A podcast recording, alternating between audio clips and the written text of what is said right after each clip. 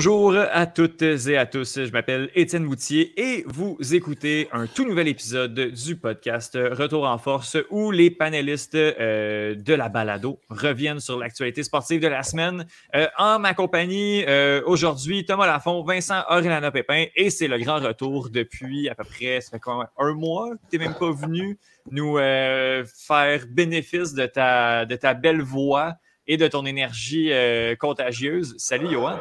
Hello! ça va? Ça va, vous autres? Yes! Ben moi, ça, moi, ça va très bien.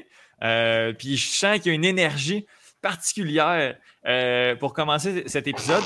Euh, puis en fait, je commencerai tout de suite parce que j'ai vu le planning. On a vraiment, vraiment beaucoup de choses sur lesquelles on doit jaser. Et puis, ben écoute, je vais laisser l'honneur à l'invité, quasiment celui qui est là depuis déjà. Celui qui fait son retour, Johan Carrière, qu'est-ce qui s'est passé? Euh, c'est du côté de la Belgique en F1.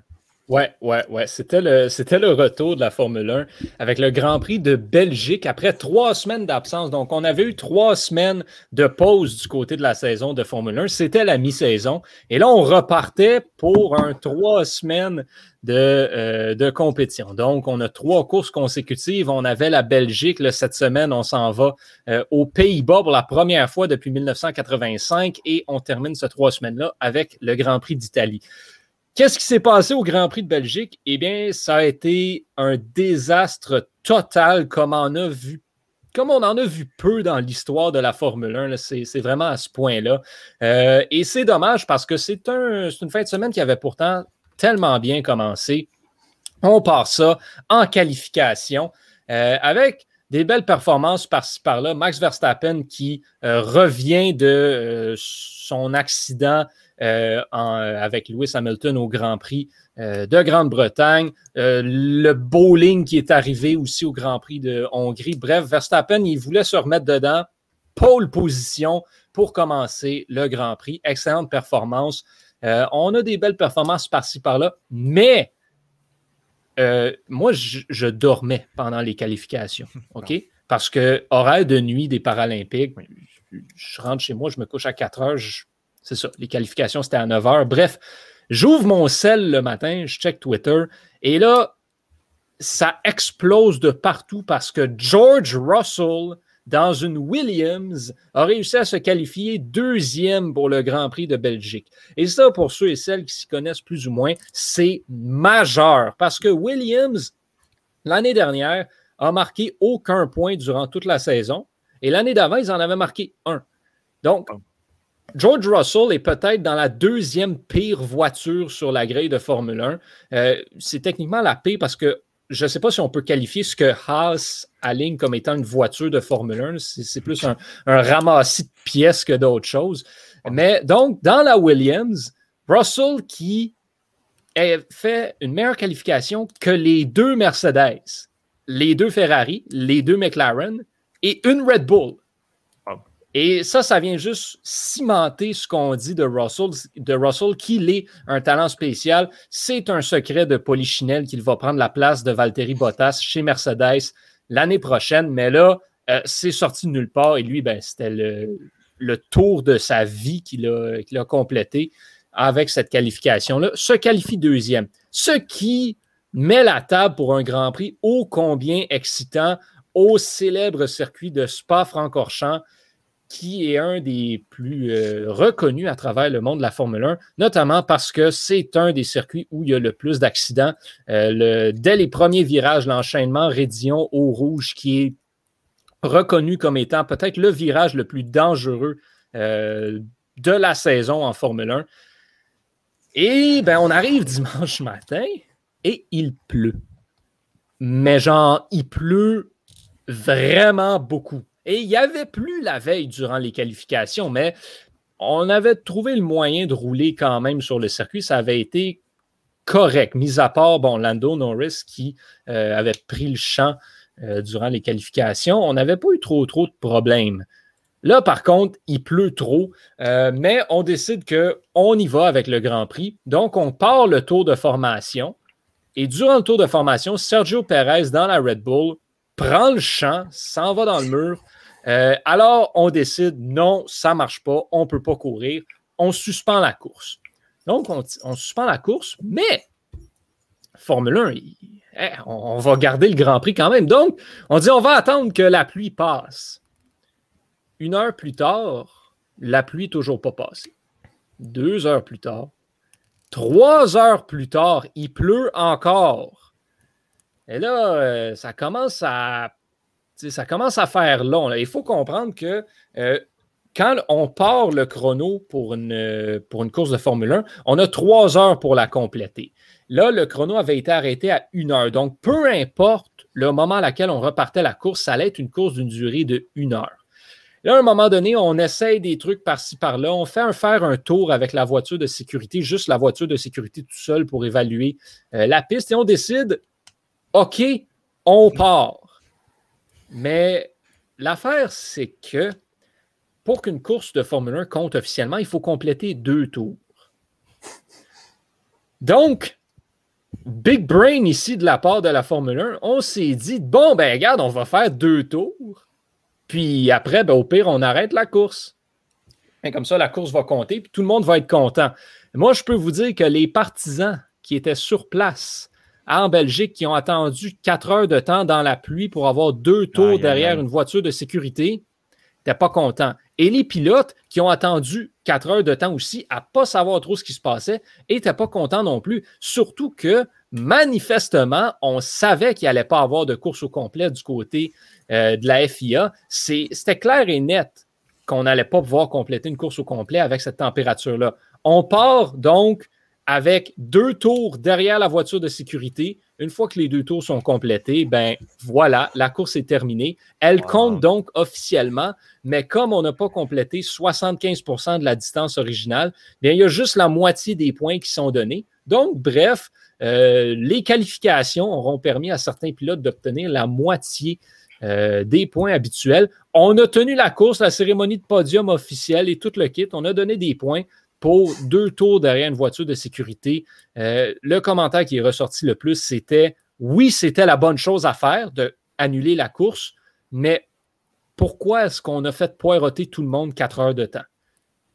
Ça, ça a été le gros problème. Alors, énormément de déception de ce côté-là. Ceci dit, George Russell obtient son premier podium en carrière avec sa deuxième place. Max Verstappen, qui devient donc, fait intéressant, le gagnant du euh, Grand Prix de Belgique 2021 qui devient la plus courte course de Formule 1 de toute l'histoire. Ils ont-tu, j'ai peut-être, j'ai peut-être pas, pas, entendu si tu l'as mentionné, ils ont-tu au moins remboursé les billets des euh, partisans? Non, ben, en fait, ce qui s'est passé. voilà la, réponse de pourquoi ils ont fait deux tours. oui, mais voilà, c'est exactement ça. Mais c'est ça que tout le monde euh, se plaint. Et Lewis Hamilton, en entrevue d'après-course, a dit euh, ben, dans le fond, tous les pilotes ont pris le temps de remercier les partisans qui étaient restés là tout le long. Euh, et Hamilton a dit Franchement, j'espère qu'ils vont se faire rembourser. Ça, ah, c'est Lewis Hamilton. Lewis Hamilton, quand il parle, c'est vraiment. On, il ne mâche pas ses mots, puis quand il pense quelque chose, il dit, surtout quand c'est pour le, des, euh, les causes sociales comme ça, on va dire ça comme ça. Alors, euh, lui, il a été très vocal là-dessus. La FIA et la Formule 1 ont dit qu'ils allaient évaluer les possibilités pour dédommager les partisans qui étaient sur place. Est-ce qu'ils vont se faire rembourser? Définitivement. Qu'est-ce qui c'est quoi ça veut dire quoi dédommager ça veut pas dire rembourser comme donner un ben autocollant en étoile à mettre sur ton t-shirt? peut-être un crédit sur les billets l'année prochaine j'ai vraiment aucune idée mais ça va être un petit peu du ridicule et c'est le mot qui va être utilisé pour décrire ce Grand Prix-là dans les prochaines du années. Vol, du vol. Est-ce que la F1 aurait pu euh, reporter la course à lundi ou euh, à la fin de ben, prochaine? Ça, c'est ce qui a été euh, évalué dans le fond parce que beaucoup de personnes pensaient ça et disaient ça aussi. On, on est arrivé dimanche matin, il pleuvait, alors pourquoi on ne reporte pas la course à lundi? Le problème, c'est que, ben, c'est comme j'expliquais tantôt, on est dans un 3 en 3. Donc, dès lundi, les écuries étaient supposées déménager toutes leurs installations à Zandvoort, euh, aux Pays-Bas. Bon, là, l'argument que certains amenaient, c'est que entre Spa-Francorchamps et Zandvoort, il y a trois heures de route. Donc, on aurait pu moyenner quelque chose, mais en raison du 3 en 3, ce n'était pas dans les plans. On ne veut pas courir deux courses en dedans d'une même semaine. Donc, c'est pour ça qu'on a, euh, qu'on a décidé de garder ça euh, dimanche. En temps normal, si on avait été aux deux semaines, ça aurait peut-être été une solution envisageable. Mais là, pour cette, euh, cette occasion-ci, ce n'était pas du tout dans les plans de la FIA de reporter à lundi. C'est comme si je clame être un plombier, puis tu m'appelles pour réparer ta thermopompe. Puis la seule chose que je fais, c'est que je change comme 3-4 vis. Ça me prend une heure et quart, puis je te charge une heure et quart de travail puis que ta thermopompe ne fonctionne pas mieux que quand je suis arrivé, puis je te dis non, je te rembourse pas l'heure et quart de travail puis les vis que je t'ai chargés. Ça Ça fait aucun calendrier. Ah, si j'étais un partisan, ça, tu comprends pas à quel point. Ça, ça m'a fait manquer les métaphores de Vincent. ouais, hors de moi. Mais, mais non, je suis 100% d'accord, surtout que, tu sais, c'est attendre trois heures, c'est une chose. Attendre trois heures dans la pluie battante, c'en est hmm. un autre. Ah là là là. Écoute, euh, situation particulière. Euh, J'avais pas du tout euh, vu ça passer sur, euh, sur mon radar. Fiasco, Johan, le mot est, le mot est bien choisi. ceci dit, par contre, j'étais très content parce que dimanche, je me suis levé. je t'avais expliqué d'un bout à l'autre que je débattais un peu avec l'idée de me lever plus tôt pour regarder la course. Finalement, ben, je me suis levé à 11h30, je crois, et puis j'ai pas manqué une seconde de la Bonne bien joué, euh, bien joué là-dessus. Écoute, euh, Vincent, on va y aller avec toi parce que euh, la saison de la NFL arrive à grands pas. Je te vois, là, tu es tout excité. ça commence dans quelques jours à peine, puis on continue demain. Voilà, puis on continue. Premier match jeudi, Buccaneers, Cowboys, 8h30 demain. Let's go! Est-ce que les Buccaneers et les Cowboys sont dans la. Ben, si je me fie au nom, ils ne doivent pas être dans la AFC Nord. Non, il y en a un qui est dans la NFC, NFCS. Cowboys sont dans la NFCS dont je parlerai tantôt. Et les Bucks sont dans la NFC Sud dont je parlerai peut-être un petit peu la semaine prochaine ou tantôt si on a le temps. Il y a des bonnes chances que ce soit la semaine prochaine. Parfait. Là, je veux, je veux commencer aujourd'hui par aborder la AFC Nord, dans la, la division nord de la conférence américaine. Je veux parler de cette conférence-là, de cette division-là d'abord parce que c'est quatre équipes qui se retrouvent un petit peu dans la même situation. Trois, beaucoup dans la même situation, puis les Bengals de Cincinnati oui, mais un peu moins. Et cette situation, c'est qu'ils sont construits, si on veut, pour gagner maintenant et l'horloge tourne rapidement sur leur, euh, en anglais, appelle ça le opportunity window. Donc en français, c'est sur la fenêtre d'opportunité. La, fenêtre d'opportunité? Oui. Merci beaucoup. On va commencer par l'équipe dont la fenêtre d'opportunité est la plus courte et se referme le plus rapidement, et c'est les Steelers de Pittsburgh. Parce que Ben Roethlisberger approche des 40 ans et Ben Roethlisberger n'a pas pris soin de son corps comme l'a fait Tom Brady. Ben Roethlisberger a été dans des accidents d'automobile. Il a eu des chirurgies à face parce qu'il s'est cassé la face dans des accidents d'automobile. Il mange des burgers, puis sûrement beaucoup de bière, puis de vodka martinis au strip club, souvent à Pittsburgh. Ben Roethlisberger, ça s'en vient la fin. C'est donc pour cette raison que cette année est si importante pour les, Steelers. Parce que, à mis à part Roethlisberger, autour de la position de carrière, ils se sont construits une équipe qui est faite pour gagner maintenant. Leur défensive aux Steelers de Pittsburgh, on va commencer par parler de leur défensive parce que c'est leur unité la plus féroce. Leur ligne défensive de Cam Hayward et Stefan Tuitt, c'est deux monstres super puissants. Mais leur plus grande force, je pense que j'ai abordé un petit peu la semaine passée, c'est que les Steelers de Pittsburgh, année après année, année après année, génération après génération, sélectionnent au repêchage des linebackers extraordinaires. Je ne sais pas mm-hmm. comment ils font, mais ils font constamment. Ça n'arrête pas. Ils sont rendus à la position de linebacker avec TJ Watt, qui est le frère de DJ Watt, qui est.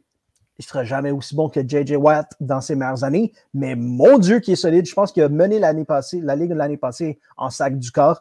Ils ont Devin Bush, mon boy de Michigan, qui est linebacker. Je ne sais pas s'il est blessé, mais je pense qu'il va revenir euh, prestement. Puis ce gars-là, c'est un ball hawk. C'est-à-dire qu'il a qu'il n'a Dieu que pour la balle. Que ce soit en couverture, que ce soit en défense contre la course, ce gars-là va aller chercher la balle, va la faire sortir et va faire des jeux d'impact. Puis t'as, OK, comme si c'était déjà pas suffisant d'avoir ces deux gars-là, sont allés chercher Joe Scobert. Il a joué euh, trois ans à Cleveland, un an à Jacksonville, puis ce gars-là, tout ce qu'il fait, c'est aller chercher des tacts, que ce soit combiné ou en solo, 141 l'année passée, 133 l'année d'avant. Il est solide en maudit.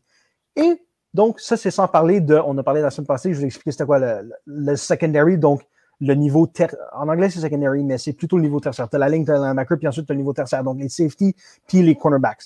Eux ont Joe Hayden, qui est extraordinaire, puis tu as Alex Highsmith, puis en même temps, ils sont allés chercher, il y a une coupe d'années, il y a une coupe de saison, par contre, pardon, euh, Minka Fitzpatrick, qui est également un ball hawk. C'est comme un Ed, il sera jamais aussi bon que Ed Reed, mm-hmm. mais il est fait un petit peu sur le même mood. Euh, disons Tyron Matthew, de Honey Badger à Kansas City. Mhm. Il est excellent. Et donc, leur défensive est faite pour gagner maintenant. Ils sont capables d'arrêter la course ils sont capables d'arrêter la passe également. Ils sont capables d'aller chercher le carrière. L'important, c'est le plus important. Ils sont capables d'aller chercher le carrière sans blitz. Ils n'ont pas besoin de découvrir un receveur adverse pour aller chercher le carrière. Ils sont capables de faire ça à quatre sur la ligne. C'est tout. C'est tout ce, ce dont tu as besoin pour performer en défensive. Et là, tu regardes le côté offensif de la balle. Tu regardes Ben Roethlisberger, je vous en ai parlé un petit peu, mais ils ont entouré Ben Roethlisberger de trois receveurs qui sont amplement en mesure d'exploiter tous les niveaux du terrain. Juju, Smith-Schuster, dans les deux dernières années, il a beaucoup évolué proche de la ligne euh, de mêlée. Mais il est aussi capable d'aller la chercher profondément. C'est ça qu'il faisait à USC. Quand il était à l'école en Californie, au- à l'université, ce gars-là allait chercher la balle profond en zone adverse. Tu as Chase Claypool qui fait 6-4, qui est un monstre qui joue à Notre-Dame.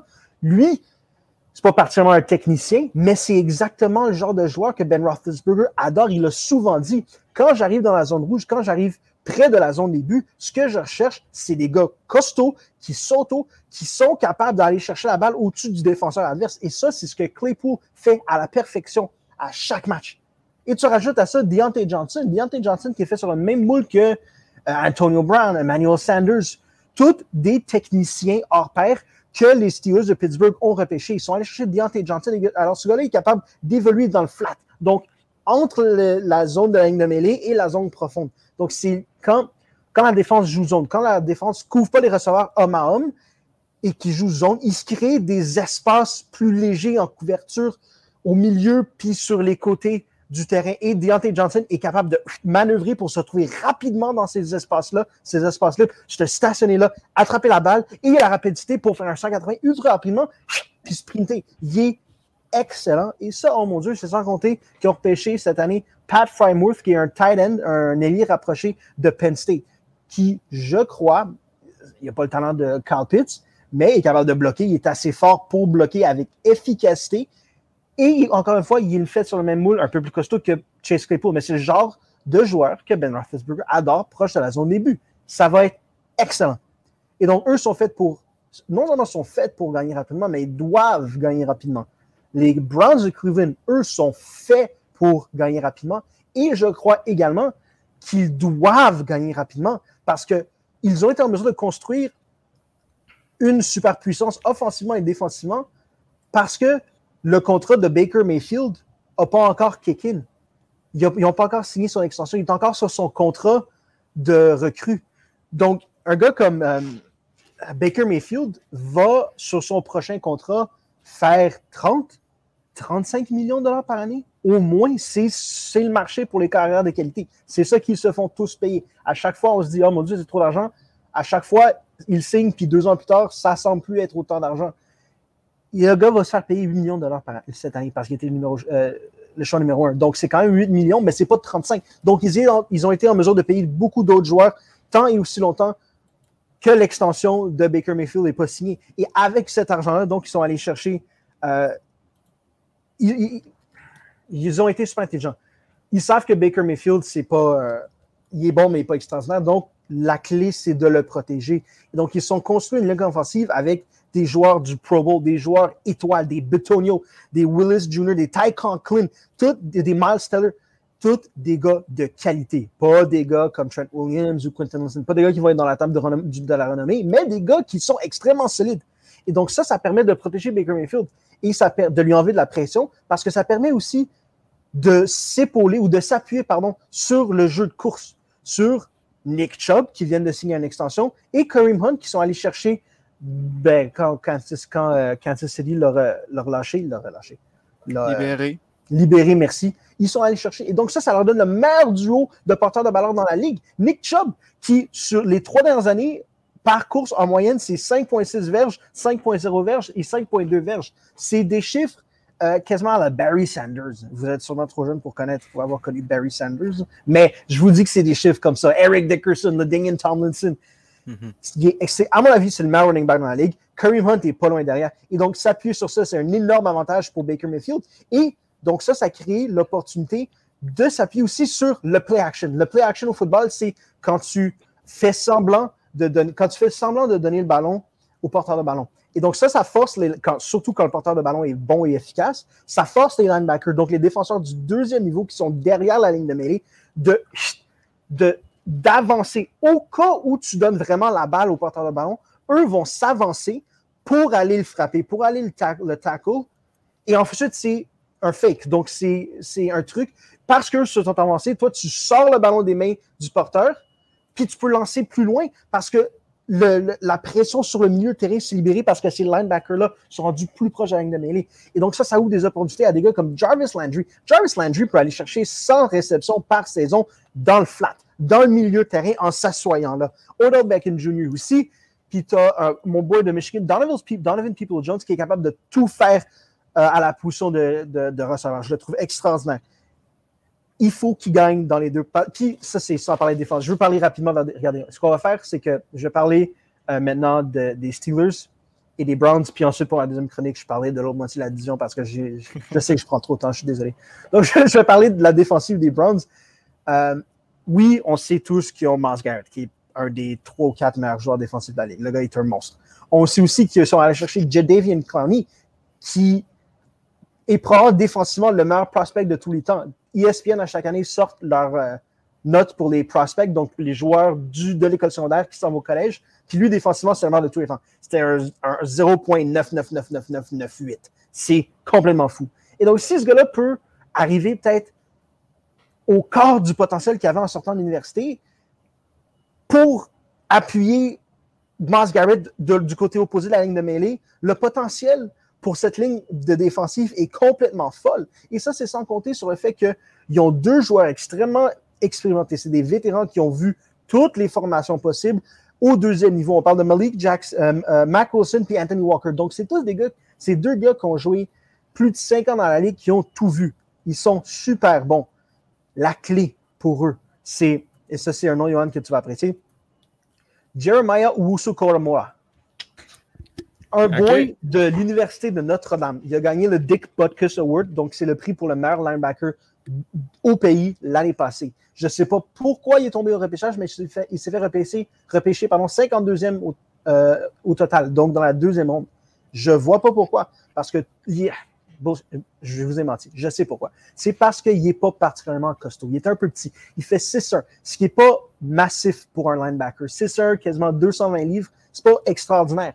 Mais le gars a une vision. Il a le nez pour le ballon comme on a rarement vu. Même Luke Kuechly, puis euh, des gars comme Luke Kuechly, Bobby Wagner, on voit, on voit pas chez des gars comme ça un instinct pour aller chercher la balle aussi développé. Luke Kuechly et Barry Wagner sont meilleurs parce que leur technique puis leurs fondamentaux sont meilleurs puis ils font moins d'erreurs. Mais Jeremiah Owusu Koromoa, le potentiel, le upside, le plafond d'un gars comme ça, surtout dans une défensive comme ceci, parce que la ligne ne donnera pas de temps au carrière opposé.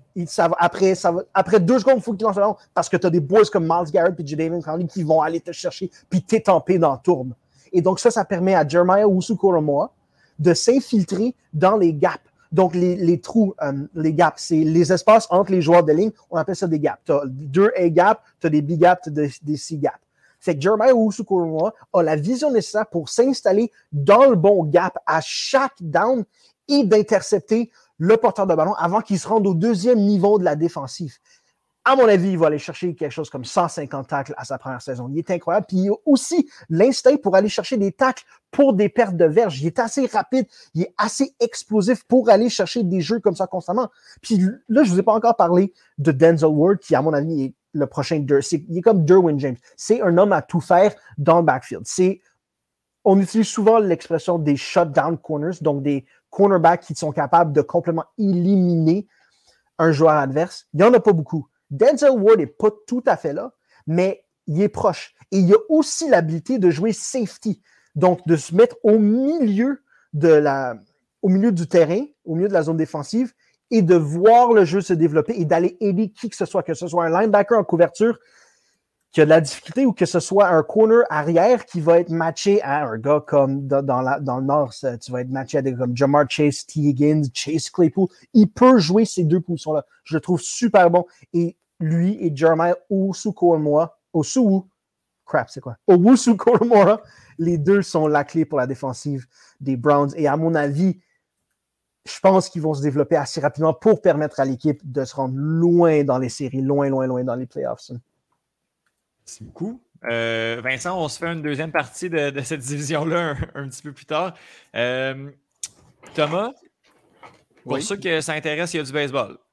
Ok. Je- En partant, j'aimerais corriger ton, ton Là, introduction. tu vas Le baseball, calmer ton ton. ça intéresse tout le monde. OK. Oui, oui, oui. Non, Deuxièmement, Oui. on embarque dans une période cruciale de la saison. C'est le dernier mois de la saison, de la saison qui commence aujourd'hui. Donc, j'aimerais vous parler un peu de c'est quoi l'état des forces présentement euh, dans le baseball majeur. Euh, surtout que là, on est vraiment dans, euh, je dirais, dans, dans, la, dans la période euh, en feu des, euh, des courses au championnat. Je sais que j'ai totalement ruiné l'expression, mais euh, c'est pas grave, on euh, roll with it, comme on dit. Est-ce Euh, qu'il y a un mot en français pour pennant? euh, championnat. Le championnat de division. Hein? Le Euh, C'est ça le championnat. terme? Ouais, c'est le championnat, le titre. C'est ça, exactement. Euh, ben, premièrement, euh, commençons par euh, l'addition Ouest euh, américaine, la- l'addition des Blue Jays. Euh, les Yankees, vraiment, depuis, euh, depuis le début, euh, ben, en fait, depuis euh, le match euh, des étoiles, euh, connaissent vraiment une résurgence euh, auquel je ne- je n'aurais pas pensé euh, assez, faci- assez facilement du côté, du côté Yankees. Giancarlo Stanton est présentement en feu, euh, comme qui comme qui peut l'être, comme qu'il ne pouvait par le passé quand il n'est pas blessé. Mais on parle on, on, on parle d'un joueur qui a frappé 10, 10 circuits depuis euh, le match euh, le match des étoiles. Euh, du côté des, lanceurs aussi, on, on, on savait qu'il y avait des difficultés euh, chez, chez Yankees avant le match des étoiles. Ça semblait euh, s'être replacé.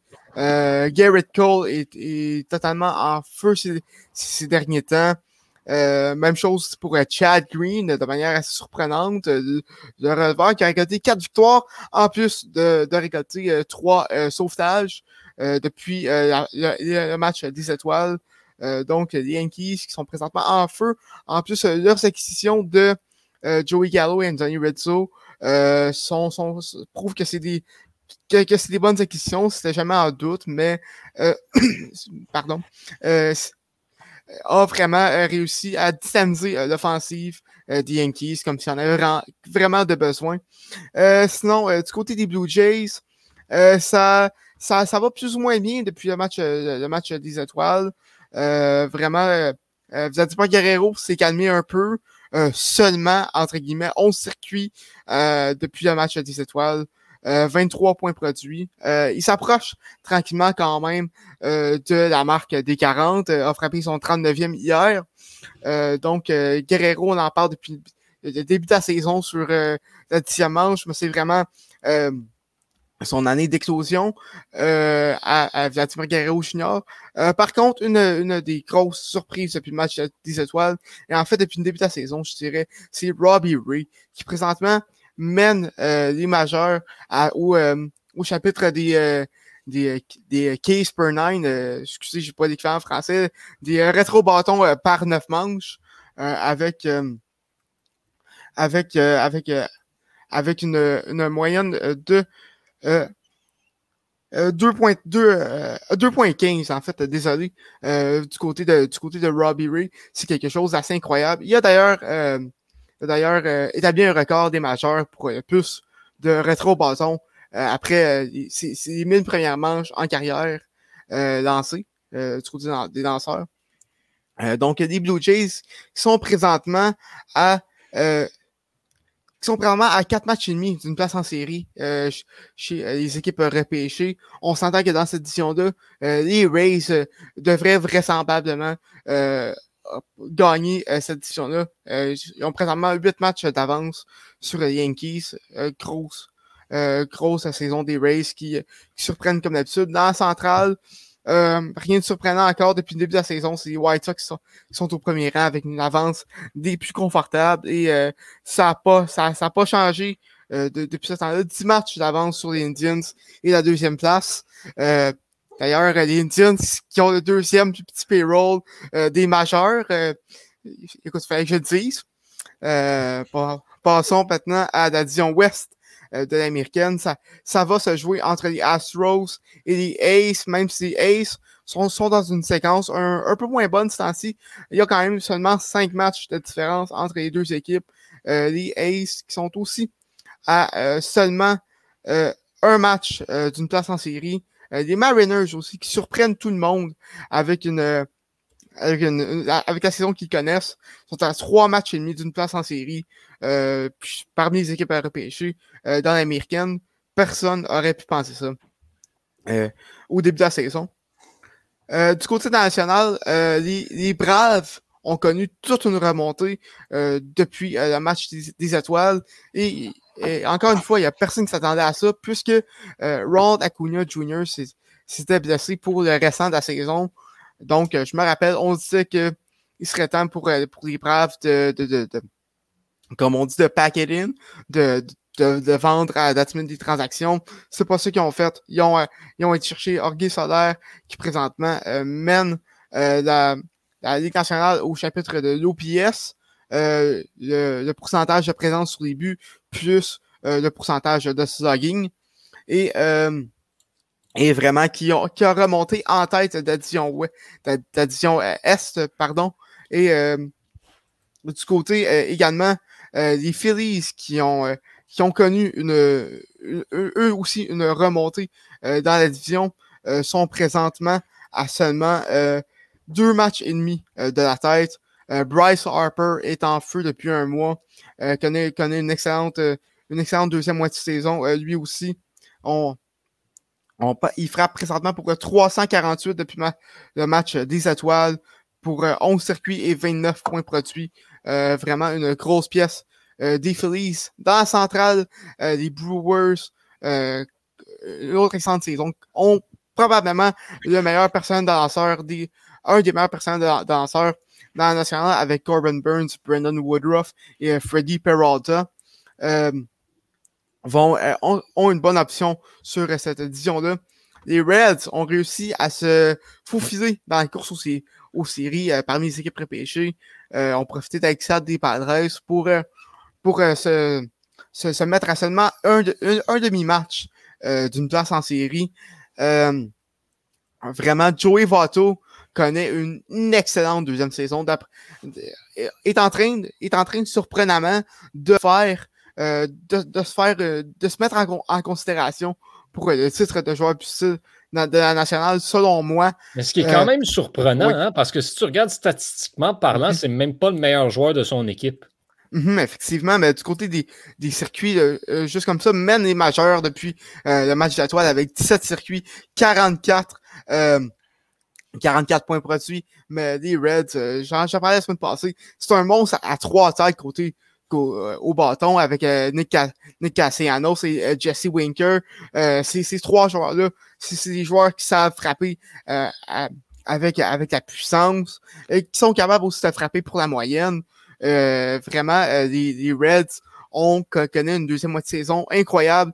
Même chose du côté des Cardinals qui ont le meilleur lanceur de la de, des, majeurs, en fait, depuis euh, le match des étoiles. Et ça, c'est un nom que personne ne s'attendait à voir là. Adam Wainwright, à 40 ans, qui, euh, qui euh, depuis le match des étoiles, a compté 6 victoires et une, une moyenne de points mérités de seulement 1.97. C'est quelque chose d'assez c'est incroyable dans son les, Les Cards sont en train de se faire transporter par le club de l'âge d'or en ce moment. Exactement. C'est hilarant, cette équipe. Exactement. Quand on voit aussi euh, Yadier Molina qui, qui connaît une bonne saison à, je ne me trompe pas, 30, 38 ans, quelque chose comme ça. Il faudrait que je vérifie. Bon, euh, c'est pas, pas super grave, mais effectivement, les vétérans des Cardinals qui euh, ont euh, définitivement step up. On a, un, stagiaire euh, aux statistiques qui nous indique qu'il a 39 ans. 39 ans, c'est bon. Euh, dans, dans l'édition Ouest, mettant nationale, euh, la dernière division, les Giants continuent d'être tout feu tout flamme depuis le début de la saison. Une des plus grosses surprises dans le baseball majeur. et présentement, ont, présentement la meilleure, la meilleure fiche de la Ligue nationale présentement avec euh, fiche de 84 et 48. Meilleure fiche des majeurs, même personne euh, les voyait là. Euh, les Dodgers, qui, malgré leur action, non, euh, n'ont pas réussi à prendre la tête de, de l'addition. On quand même cherché, euh, on sait, Max Scherzer et euh, Trey Turner qui connaissent euh, des, bonnes deuxième mois de saison. Euh, ces deux joueurs, Trey Turner est vraiment la pièce manquante du côté des Dodgers, selon moi. vraiment a, réussi à, à dynamiser l'attaque au niveau des euh, en, tant que, en tant que frappeur euh, lead-off, euh, comme on dit, premier, en, tant que premier frappeur, et, et vraiment réussi aussi à, donner de la vitesse que les Dodgers avaient plus ou moins. Frappe présentement pour 319 depuis le match des étoiles euh, donc, Trey Turner, grosse acquisition. Les Padres qui existent beaucoup à cause des blessures et de la COVID. Et euh, là, je vais m'arrêter parce que ça fait longtemps que je parle. Euh, donc, c'est ça, c'est à surveiller dans le dernier mois, le dernier mois d'activité dans le baseball majeur. tu t'arrêtes, tu t'arrêtes parce que ça fait longtemps que tu parles ou parce que tu n'as rien à dire sur les impressionnants Rockies et Diamondbacks? Euh, aussi parce qu'il n'y a rien à dire sur eux. À part que, à part que les Rockies mènent des majeurs avec, euh, pour le nombre de victoires euh, en walk-off. cette année, je ne me trompe pas, ils sont rendus à 14, si je ne me trompe pas. ça, ça, ça c'est pour ça que j'aime pas les statistiques avancées. Pourquoi? Messieurs, on s'en fout. je, ne veux pas être plat, mais on s'en fout complètement. Ben, c'est quelque chose d'intéressant à dire sur les Rockies. Je peux mais, prendre euh... une seconde pour juste déclarer à quel point, en tant que fan des Mets, je veux me lancer d'un pont. Ah, je te comprends tellement. Pensez, je, suis dans, je, suis dans, la même situation. On peut pas avoir des belles affaires. On peut pas avoir des belles affaires, les fans des Mets. Maudit, pendant 34 ans, pendant 34 ans, on voulait se tirer d'un pont parce qu'on avait le pire propriétaire de la ligue dans la famille Wilpon. Pendant, depuis 86. Depuis de 86 à 2020. Puis là, Michael Cohen, qui est un génie dans son domaine, Stevie par, euh, Michael Cohen, oups. Stevie Cohen, qui est arrivé en 2020, qui était notre nouveau Messie et notre sauveur. Non, Mets gonna Mets. Il n'y a rien qui a changé. On peut pas avoir des belles choses. On avait la meilleure saison de tous les temps d'un lanceur pendant deux mois de, de, de Grom. Non, on pouvait pas avoir ça plus longtemps. Les dieux du baseball nous l'ont enlevé. On, a signé Lindor. Non, on pouvait pas avoir un bon, un bon batteur. Ils ont enlevé le talent à Lindor. On est allé chercher Javi Baez. Non, il est plus bon. La seconde qu'ils mettent des uniformes des Mets, il n'y a plus rien de bon qui se passe. Je suis plus capable. Je pensais, après 30 ans de Wilpon, je pensais que c'était réglé avec Cohen. Non, la malédiction se poursuit.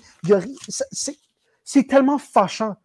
C'est tellement fâchant. Johan, tu connais le baseball en maudit. Tu, tu, réalises à quel point, tu le sais à quel point on, est, on souffre depuis longtemps. C'est vraiment pénible. je, je, peux facilement comparer les Mets de New York en ce moment, depuis plusieurs années, au sable de Buffalo en ce moment dans la Ligue nationale de hockey. c'est là où les joueurs vont pour décéder. la, seconde qu'ils quittent, la seconde qu'ils enlèvent les couleurs des Mets, ils recommencent à jouer comme il faut. C'est complètement fou, c'est débile. Écoute, c'est la malédiction des Mets. Je peux pas être plus sympathique à ça mais deux, il y a deux de mes équipes euh, dans le sport qui connaissent des, saisons misérables. Donc, ah. je vais essayer de pas en parler. Ah ben parlons-en justement euh, de Arsenal qui euh, nous fait un début de saison euh, médiocre, le pire début de saison de leur histoire, malgré le fait, bon, parti. malgré le fait que c'est l'équipe de Premier League qui a dépensé le plus d'argent dans le mercato estival. Donc, on va en parler de ce mercato estival qui s'est terminé hier. Euh, journée assez folle. Pour vrai, c'est euh, ça arrive. Bon, euh, souvent, il y, a beaucoup d'équipes maintenant qui arrivent avec des caps salariales, beaucoup plus de contraintes euh, au niveau du soccer européen pour les joueurs. C'est le cas notamment du FC Barcelone. C'est la raison pour laquelle Lionel Messi a dû quitter le club à cause de contraintes salariales.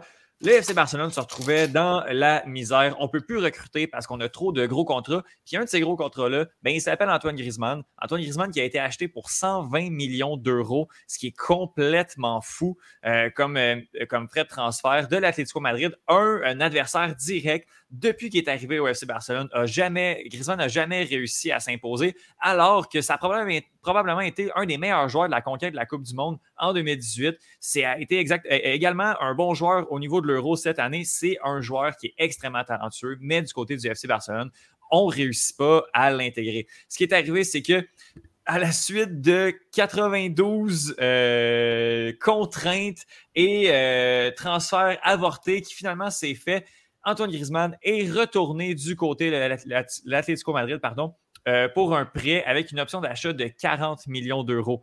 40 millions d'euros quand tu l'as acheté 120 millions il y a quelques années, deux ans, c'est complètement fou comme perte, alors qu'il t'a rien amené en plus sportivement. C'est la définition même d'un flop.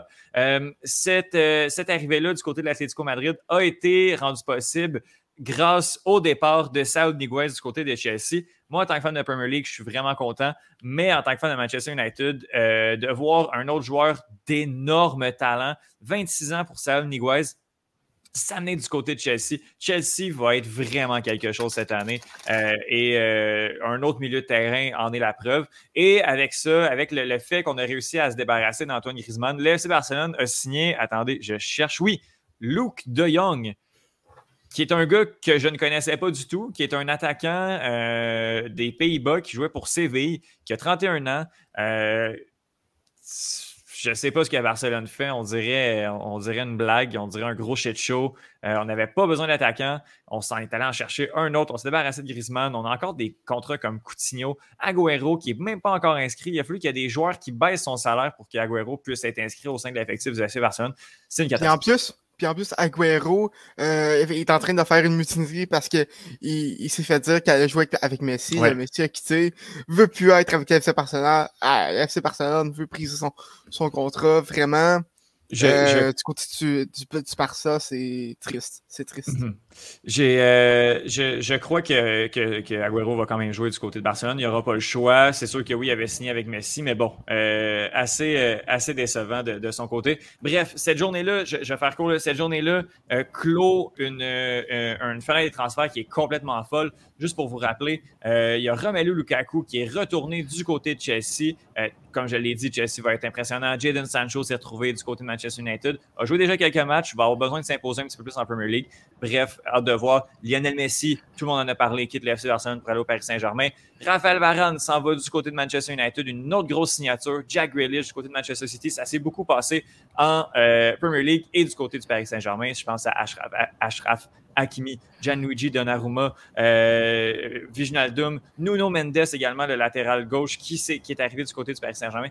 Fenêtre des transferts complètement folle. Et je terminerai, euh, les amis, en parlant. On ne l'a pas mentionné euh, la semaine dernière parce que c'est arrivé jeudi ou vendredi.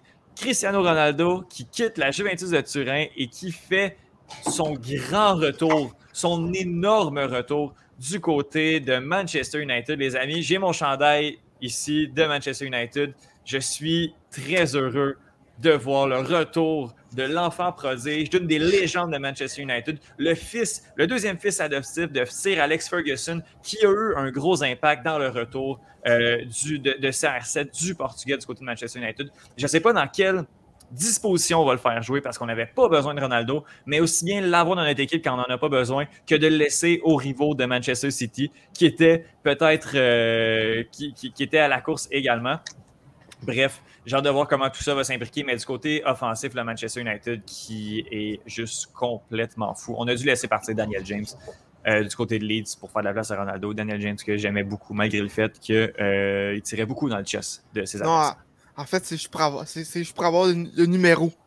Je pense pas qu'on se débarrasse de joueurs juste pour le numéro, mais oui, il va y avoir une, euh, ben- un, truc de chaise musicale. ouais, ben en fait, ce que j'ai ce que j'ai vu, euh, Cavani va, va, avoir le numéro de James pour que CR7 puisse retrouver son numéro 7. Ça, c'est un no-brainer. Il ne peut pas avoir un autre numéro que le numéro 7. Mais Étienne, tu parlais de Paris Saint-Germain aussi. Euh, grosse signature importante pour la filiale féminine du PSG avec euh, Stéphanie, Labbé, qui rejoint mhm. euh, l'équipe pour, pour 2022. Une bonne nouvelle pour. oui, oui. Puis le PSG féminine qui, qui, réussit, qui commence à, briser l'hégémonie lyonnaise là, qui a duré pendant 15 ans. là, on commence à faire de très grosses signatures. Puis justement, Stéphanie Labbé s'inscrit dans, dans, cette lignée-là. On a vu qu'est-ce qu'elle pouvait faire euh, en Coupe du Monde, la, gardienne canadienne. Donc, euh, oui, euh, gros mercato du côté du, PSG. Puis, Johan, pour terminer, finalement, on va terminer avec la grosse signature de West Ham, qui a complété un mercato quand même assez impressionnant. et on a terminé ça avec Je ne me rappelle plus du nom. Tu veux Alex Kral. Alex Kral, merci. la filière tchèque qui se poursuit euh, du côté, justement, du côté de West Ham, qui a signé euh, Nicolas Vlasic, milieu offensif, Alphonse Areola dans les buts, Alex Kral et Kurt Zuma. West Ham a pris beaucoup de buts l'année dernière, en a marqué énormément encore une fois. Et puis, on continue sur cette lancée-là cette année. West Ham qui est deuxième parce qu'on marque beaucoup, mais on encaisse également beaucoup. Kurt c'est vraiment une grosse acquisition. West Ham va venir vraiment gosser beaucoup de grandes équipes euh, cette année. Mhm. Donc, euh, je, serais content, je serais content à ta place, euh, Johan. Puis, ah, absolument, je ne me plains pas. Moi, c'est une belle saison là, qui s'annonce pour, pour les Hammers. Puis, est-ce qu'on en sait plus sur l'alignement 2022 euh, en, Formule 1, euh, continuons sur les, en continuant sur les bonnes nouvelles? Oui, bien sur les enchaînements, aussi sur les. Euh, votre mercato au soccer, là, moi je suis en train de vivre le mien à la Formule 1 parce que c'est la chaise musicale des pilotes. On commence à confirmer qui s'en va où. On, on, a beaucoup de rumeurs là-dessus. Là, c'est très intéressant parce qu'il reste juste quelques sièges à confirmer pour 2022. Euh, on, a eu des, grandes confirmations dans les dernières semaines. Et là, ben, ça commence à débouler. Donc, euh, on avait déjà certaines équipes que euh, l'alignement était déjà confirmé pour l'année prochaine. McLaren garde son même alignement. Ferrari, même chose. Euh, Red Bull vient d'annoncer dernièrement qu'on a re-signé Perez pour une autre année, donc c'est le même alignement qu'il y aura à Red Bull également. Haas, même alignement l'année prochaine, encore une fois. Là où ça devient intéressant, par contre, c'est le fameux siège Mercedes qui euh, manifestement devrait aller à George Russell. C'est pas encore annoncé officiellement, mais ça ne devrait euh, pas tarder. Là, selon les rumeurs, qui circulent. Euh, au Grand Prix d'Italie, on devrait annoncer la fin de cette espèce de chaise musicale qui s'en vient là. Mais comment ça se dessine? C'est George Russell prendrait la place de euh, Valtteri Bottas chez Mercedes. Et Bottas s'en irait prendre la place de Kimi Raikkonen à Alfa Romeo parce que Kimi Raikkonen vient d'annoncer sa retraite officiellement aujourd'hui. Donc, nouvelle de, de dernière heure. C'est pas une grosse surprise, c'est une semi-bombe pas mal tout le monde savait que euh, c'était la dernière saison pour Kimi Raikkonen, mais il en a fait l'annonce officielle. Donc, à la fin euh, de la présente saison, il va se retirer et vraisemblablement laisser sa place à Valtteri Bottas. Donc, il resterait euh, un siège à confirmer parce qu'on va annoncer chez Alpha Tauri prochainement qu'on va revenir avec le même alignement. Donc, il resterait le siège de George Russell chez Williams qu'il faut confirmer. Et celui-là, ben, il y a beaucoup de spéculations autour de qui euh, va, le, prendre. Un des premiers noms qui était sur cette liste-là, c'est Nick DeVries, qui vient de gagner le championnat de Formule E, euh, qui lui, c'est comme le pilote qui devrait avoir sa chance en Formule 1, qui ne l'a jamais eu. Donc, c'est vers lui qu'on pourrait se tourner chez Williams. Sauf que Là, on a des rumeurs qui ressortent et ça semble de plus en plus concret que Antonio Giovinazzi va perdre son siège chez Alfa Romeo. Donc, on irait avec un tout nouvel alignement chez, euh, Alfa Romeo. Et euh, ben, on aurait pu penser que ce serait Callum Aylott, le, jeune pilote test chez Alfa Romeo, qui est dans la filiale euh, Ferrari depuis trois ans maintenant, qui n'est plus en Formule 2, euh, euh, qui, fait juste tester, qui attend qu'on lui donne sa chance. On aurait pu penser que ce serait vers lui que Alfa Romeo allait se tourner, mais selon les dernières nouvelles, ce serait De Vries qui irait à Alfa Romeo et Williams utiliserait son dernier siège pour le donner à Alexander Albon, qui lui était chez Red Bull l'année dernière. Ça n'a pas été fameux, ça n'a pas été concluant du tout. Et là, ben, ce serait Williams qui donnerait une chance euh, dans une écurie où il y aurait définitivement beaucoup moins de pression que quand tu es le coéquipier de Max Verstappen. Euh, pas de pression de performer du tout, juste prendre l'expérience, fais ce que tu as à faire. Euh, donc, ce serait vers lui qu'on se tournerait. Le troisième nom qui est dans ces rumeurs-là, c'est Nico Hulkenberg, qui lui est pilote test chez Aston Martin cette saison, qui était en Formule 1 avant, passé beaucoup d'années chez Renault. Là, euh, ben, est sans siège, mais c'est un vétéran avec l'expérience qui peut assurément amener euh, quelque chose d'intéressant à une écurie de Formule 1. Donc, euh, Albon, DeVry, Hulkenberg, ce seraient ces noms-là. Là. aussi, peut-être, qui est encore là. C'est ces quatre pilotes-là qui vont se disputer les deux derniers sièges. J'ai oublié de mentionner aussi Aston Martin, justement, Vettel qui est déjà confirmé. On n'a pas encore officiellement annoncé que Lance Stroll était sous contrat pour l'année prochaine, mais considérant que son père est essentiellement le propriétaire de l'équipe, ça ne saurait tarder. Mais euh, si, si j'avais à y aller, moi, d'une qu'est-ce que j'aimerais voir? J'aimerais voir Callum Ilott chez Alfa Romeo et Nick DeVries chez euh, Williams. Selon ce qu'on y va, par contre, ce serait DeVries chez Romeo et euh, Alex Albon chez Williams, ce qui euh, serait des excellentes nouvelles pour les deux pilotes également qui méritent leur chance dans ces écuries-là. Bien, Johan Carrière, je te remercie énormément. Je me tourne rapidement vers Thomas. Est-ce que tu es capable de me faire ça en, cinq minutes, le tournoi de hockey féminin? Oui, ben rapidement. le Canada a remporté la médaille d'or face aux États-Unis 3-2 euh, en prolongation. But de Marie-Philippe Poulain euh, en prolongation. Euh, tout, j'ai vu la reprise, c'était tout qu'un tir, tout qu'un un, superbe but, vraiment. écoute, pour, pour reprendre une expression dans la vie, tu as seulement quatre certitudes, la mort, les impôts, la glissade des d'août et Marie-Philippe Poulain qui, qui, qui, va marquer un but en prolongation pour le Canada. Euh, qui pour remporter une médaille. Euh, c'est tout le temps ça. Euh, Mel Titaou, qui a connu un excellent tournoi, a remporté le, titre de choix de joueur la plus utile à son équipe, a également remporté le titre de meilleur attaquant. attaquante de l'équipe, pardon, et a mérité un poste sur l'équipe d'étoiles.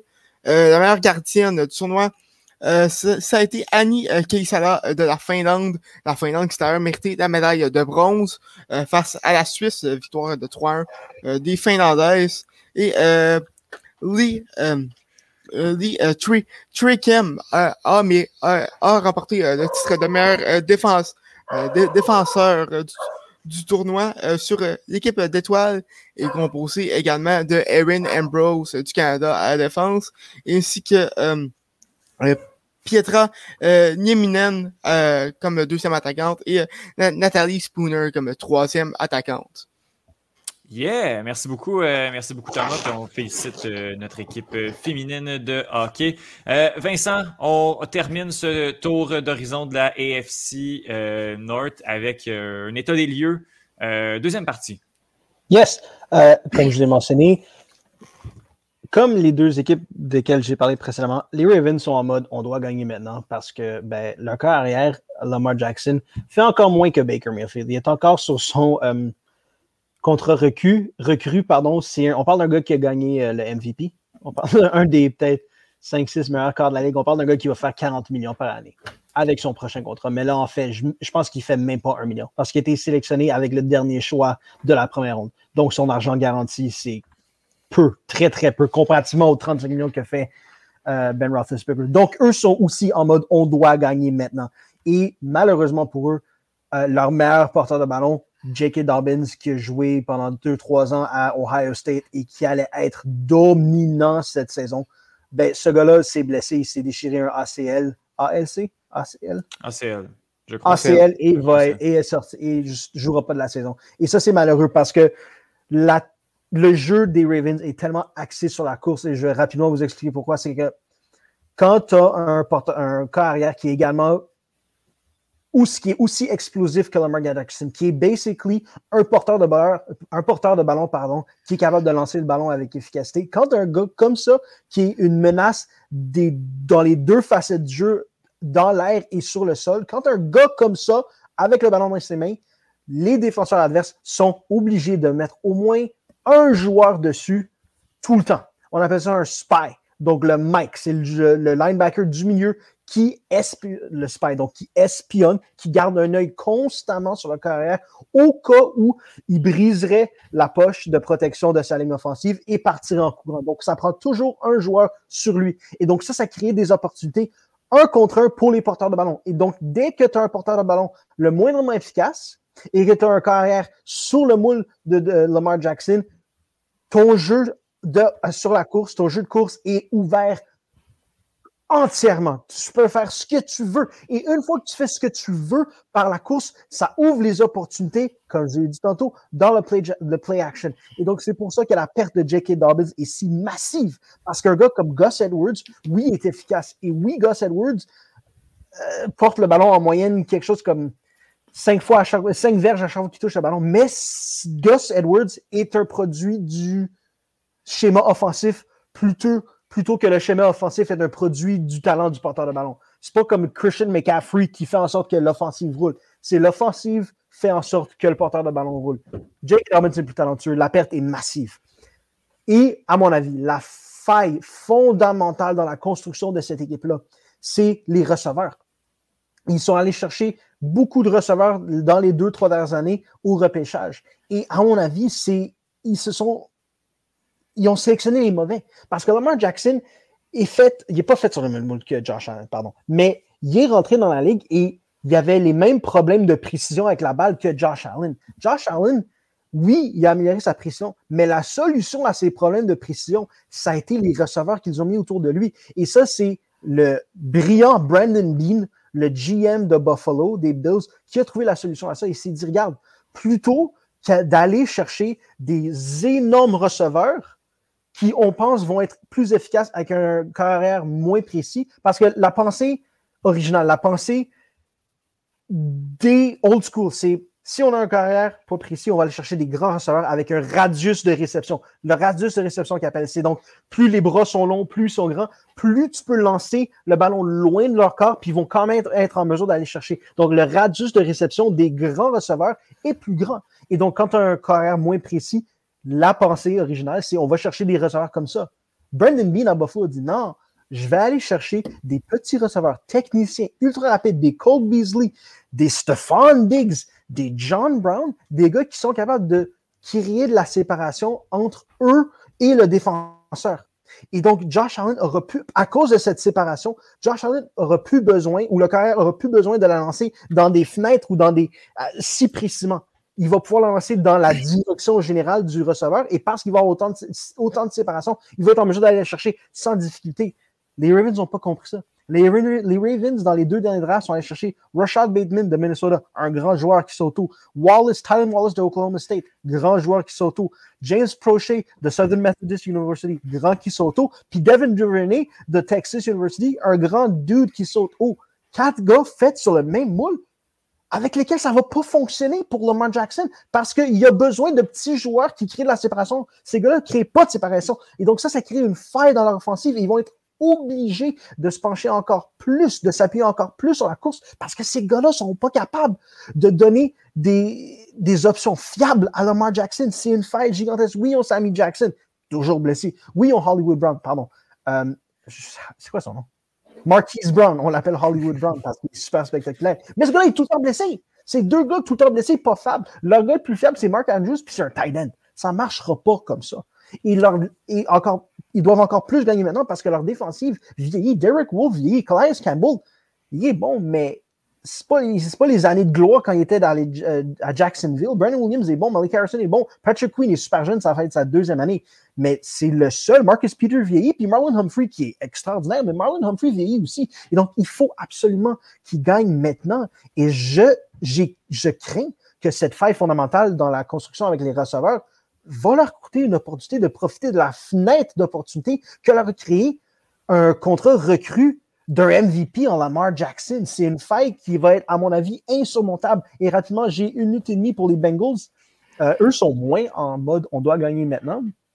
Mais l'horloge roule déjà parce que Joe Burrow, qui va être un top 10 carrière pendant 15 ans dans la ligue, ben, il va déjà être sur sa deuxième année. Qui a, a gaspillé sa première année avec un, ACL euh, déchiré parce que les Bengals n'ont pas été capables de protéger. Et les Bengals se sont dit Oh, ben, euh, on a gaspillé une saison parce que notre carrière s'est blessé, qu'est-ce qu'on devrait faire? Oh, on va pas encore plus le protéger. Au lieu d'aller chercher un, joueur de ligne offensive dans le draft, on va chercher Jamar Chase, qui, oui, est un talent générationnel, mais qui n'a pas joué de l'année 2020 à l'université. Et donc, c'est normal qu'il soit ralenti en camp d'entraînement. C'est normal qu'il soit ralenti dans les matchs de pré-saison. Il sera pas bon cette saison parce qu'il faut qu'il reprenne le beat. Tu peux pas juste te relancer dans la ligue la plus athlétique au monde sans avoir joué pendant une saison, sans jouer pendant 18 mois puis t'attendre à ce que le gars soit aussi extraordinaire qu'il était en 2018-2019. Ça marche pas comme ça. Et donc, lui, pour lui, ça va être quasiment une saison gaspillée. Donc, ils vont devoir s'appuyer sur des gars comme Auden Tate, T. Higgins, qui joue à Clemson, qui est super bon, grand athlétique et capable de créer la séparation,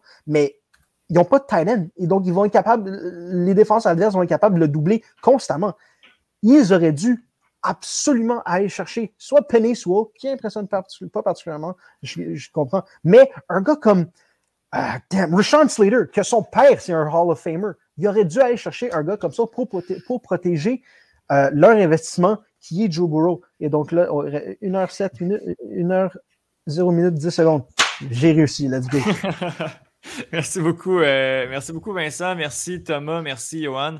Euh, il y a beaucoup, on a très varié comme, comme sujet aujourd'hui. On en avait beaucoup plus, mais le temps file malheureusement. Euh, on va avoir beaucoup de sport la semaine sous la dent. Moi, la semaine prochaine, c'est sûr que je vous parle des performances de Charles Jourdain, Marc-André Barrio euh, samedi lors de l'UFC. Ça va être en après-midi.